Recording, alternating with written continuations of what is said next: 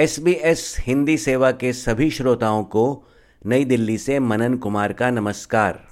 पेश हैं भारत के समाचार।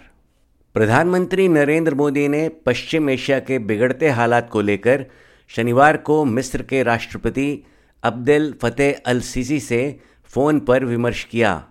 प्रधानमंत्री मोदी ने रविवार सुबह सोशल मीडिया प्लेटफॉर्म एक्स पर एक ट्वीट को साझा कर यह जानकारी दी। बिना किसी देश के नाम का उल्लेख करते हुए प्रधानमंत्री मोदी ने लिखा, कल राष्ट्रपति अल सीसी के साथ पश्चिम एशिया में बिगड़ती सुरक्षा और मानवीय स्थिति पर विचारों का आदान प्रदान किया। हम आतंकवाद, हिंसा और नागरिक जीवन की हानि के संबंध में चिंताओं को साझा करते हैं।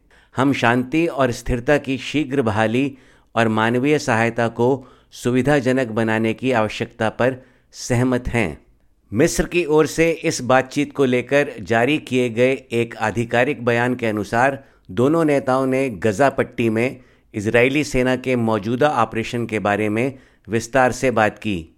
दोनों नेताओं ने नागरिकों के जीवन पर इसके भयानक प्रभाव और पूरे क्षेत्र की सुरक्षा के लिए उत्पन्न खतरे को देखते हुए मौजूदा स्थिति की गंभीरता पर विचार विमर्श किया। बयान के मुताबिक, राष्ट्रपति सीसी ने गजा पट्टी में ज़मीनी हमले के गंभीर मानवीय और सुरक्षा परिणामों को लेकर चेताया है। प्रधानमंत्री मोदी का यह ट्वीट संयुक्त राष्ट्र महासभा के इसराइल हमास युद्ध में तत्काल मानवीय संघर्ष विराम का आह्वान करने वाले प्रस्ताव के बाद आया है। इस प्रस्ताव से स्वयं को तटस्थ रखते हुए भारत ने कहा था कि इसमें हमास का उल्लेख नहीं है और संयुक्त राष्ट्र को आतंकवाद के खिलाफ एक स्पष्ट संदेश भेजने की ज़रूरत है। युद्ध विराम के प्रस्ताव पर भारत द्वारा तटस्थ रहने पर कई विपक्षी पार्टियों ने आपत्ति जताते हुए इसे भारत की वर्षों से चली आ रही चिर परिचित कूटनीति के विपरीत बताया है।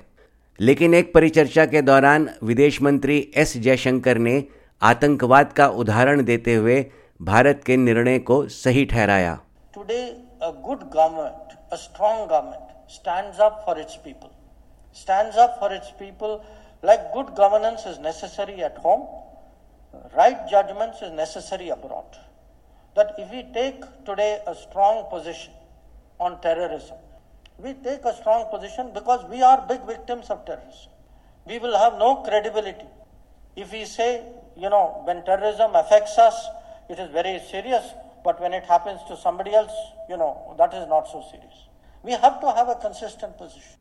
इस बीच लेबनान के राजदूत डॉक्टर रब्बी नार्श ने इसराइल के गजा पर हमले को नरसंहार बताते हुए विश्व शांति के पक्षधर भारत से इसराइल पर नैतिक दबाव डाल हमलों को रोकने की गुजारिश की है।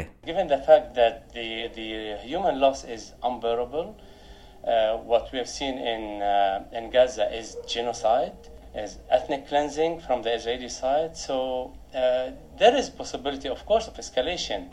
India is peace-loving country. India is a big role player uh, in the uh, international community. They have they are rising power and they have lots of responsibilities uh, because with with this uh, promoting themselves, uh, I mean they are peace-loving country and they do have lots of things to to do with this crisis.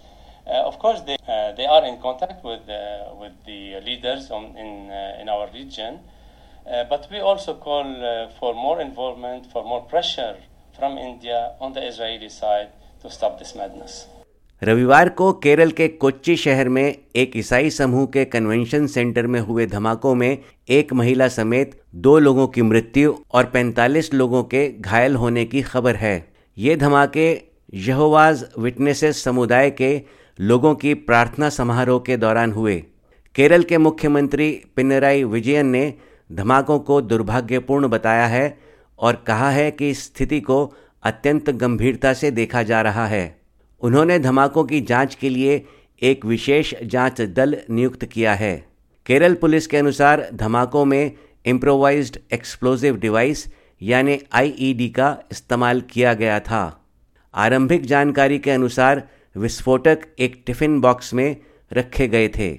भारतीय सुरक्षा एजेंसियाँ इन धमाकों को गजा में हो रहे Israeli हमलों की पृष्ठभूमि में देख रही हैं। ज्ञात रहे कि गजा युद्ध के शुरू होने के बाद केंद्र ने कई राज्यों को संभावित खतरों के प्रति आगाह किया था। जाँच एजेंसियों के राडार पर हमास के समर्थन में केरल में हुई रैली भी शामिल है, जिसमें हमास के नेता डिजिटली शामिल हुए थे। हालाँकि धमाकों के कुछ ही घंटों बाद डोमिनिक मार्टिन नामक एक 48 साल के व्यक्ति ने धमाकों की ज़िम्मेदारी लेते हुए आत्मसमर्पण कर दिया था। संदिग्ध का दावा है कि वह उसी संप्रदाय से है जिसने प्रार्थना सभा का आयोजन किया था। केरल के अतिरिक्त पुलिस महानिदेशक एम आर अजित कुमार ने मीडिया को इस संदिग्ध के बारे में जानकारी दी। Yeah, A particular uh, one person has surrendered in Kodagara police station in Thrissur rural in the morning, claiming that he has done it. His name is uh, Martin Dominic, Dominic Martin, and he claims that he belongs to the same group of uh, Sabha. We are verifying it. केंद्रीय गृह मंत्री अमित शाह के निर्देशानुसार राष्ट्रीय सुरक्षा guard यानी NSG और राष्ट्रीय जाँच एजेंसी यानी एनआईए की टीमों को केरल भेजा गया है इन सीरियल धमाकों के बाद देश की राजधानी दिल्ली और मुंबई पुलिस अलर्ट पर हैं। रविवार को ही एक और दर्दनाक हादसा घटित हुआ। आंध्र प्रदेश के विजयनगरम ज़िले में हावड़ा चेन्नई लाइन पर रविवार शाम दो यात्री ट्रेनों की टक्कर हो गई। ताज़ा जानकारी मिलने तक इस हादसे में तेरह लोगों की मृत्यु हो गई और पचास लोग घायल हो गए। रेलवे के अनुसार घायलों को विशाखापत्तनम और विजयनगरम के अस्पतालों में ट्रांसफ़र किया गया है। प्रधानमंत्री मोदी और मुख्यमंत्री जगन रेड्डी समेत कई नेताओं ने इस दुर्घटना पर दुख व्यक्त किया है।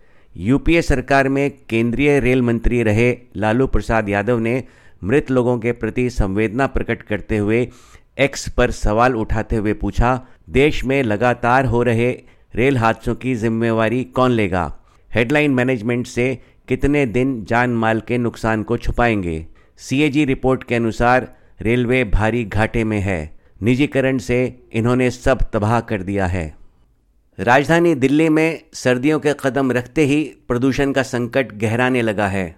रविवार के दिन राजधानी में पीएम 2.5 प्रदूषण सूचकांक 370 और पीएम 10 सूचकांक अधिकतम 736 के स्तर पर पहुँच गया, जो खतरनाक और बेहद खतरनाक की श्रेणी में आते हैं।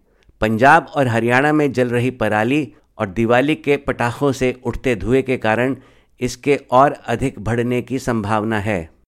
और अब पेश हैं खेल जगत के समाचार। एक दिवसीय क्रिकेट विश्व कप में अपना विजयी अभियान जारी रखते हुए भारत ने इंग्लैंड को 100 रनों के बड़े अंतर से शिकस्त देते हुए लगातार छठे मैच में जीत हासिल की है। इंग्लैंड ने टॉस जीतकर पहले गेंदबाजी करने का फैसला किया। इंग्लैंड के गेंदबाजों की सधी हुई गेंदबाजी के चलते भारतीय टीम 50 ओवर में 9 विकेट खोकर केवल दो सौ उनतीस रन ही बना पाई। ग्यारह दशमलव पाँच ओवर में 40 रन पर विराट कोहली, शुभमन गिल और श्रेयस अय्यर के तीन बहुमूल्य विकेट गंवाने के बाद रोहित शर्मा, के राहुल और सूर्यकांत यादव ने भारतीय टीम को संकट से उबारा। रोहित शर्मा ने कप्तान का दायित्व निभाते हुए 101 गेंदों पर सतासी रनों का बहुमूल्य योगदान दिया। यादव ने सैंतालीस गेंदों पर उनचास रन और राहुल ने अट्ठावन गेंदों पर उनतालीस रन बनाए। ऑस्ट्रेलिया की ओर से डेविड विली ने तीन विकेट चटकाए जबकि आदिल रशीद और क्रिस वोक्स ने दो दो विकेट लिए। ठोस शुरुआत करती दिख रही इंग्लैंड की टीम को तेज गेंदबाज जसप्रीत बुमराह ने पाँचवें ओवर में लगातार दो झटके देकर संकट में डाल दिया। उन्होंने लगातार दो गेंदों पर डेविड मलान और जो रूट को वापस पवेलियन भेज दिया। इसके बाद मोहम्मद शमी ने कहर बरपाना शुरू किया। शमी ने 22 रन देकर चार विकेट झटके। क्रीज पर जमते दिख रहे लियम लिविंगस्टोन को फिरकी गेंदबाज कुलदीप यादव ने 27 रनों के व्यक्तिगत स्कोर पर आउट किया। बुमराह ने 32 रन देकर तीन विकेट और कुलदीप यादव ने 24 रन देकर दो विकेट लिए। लगातार गिरती विकेटों के चलते इंग्लैंड की टीम चौंतीस दशमलव ओवर में मात्र एक सौ उनतीस रन ही बना पाई। प्लेयर ऑफ़ द मैच का पुरस्कार भारतीय कप्तान रोहित शर्मा को दिया गया। इसी के साथ आज के समाचार समाप्त करने की अनुमति दीजिए। नमस्कार।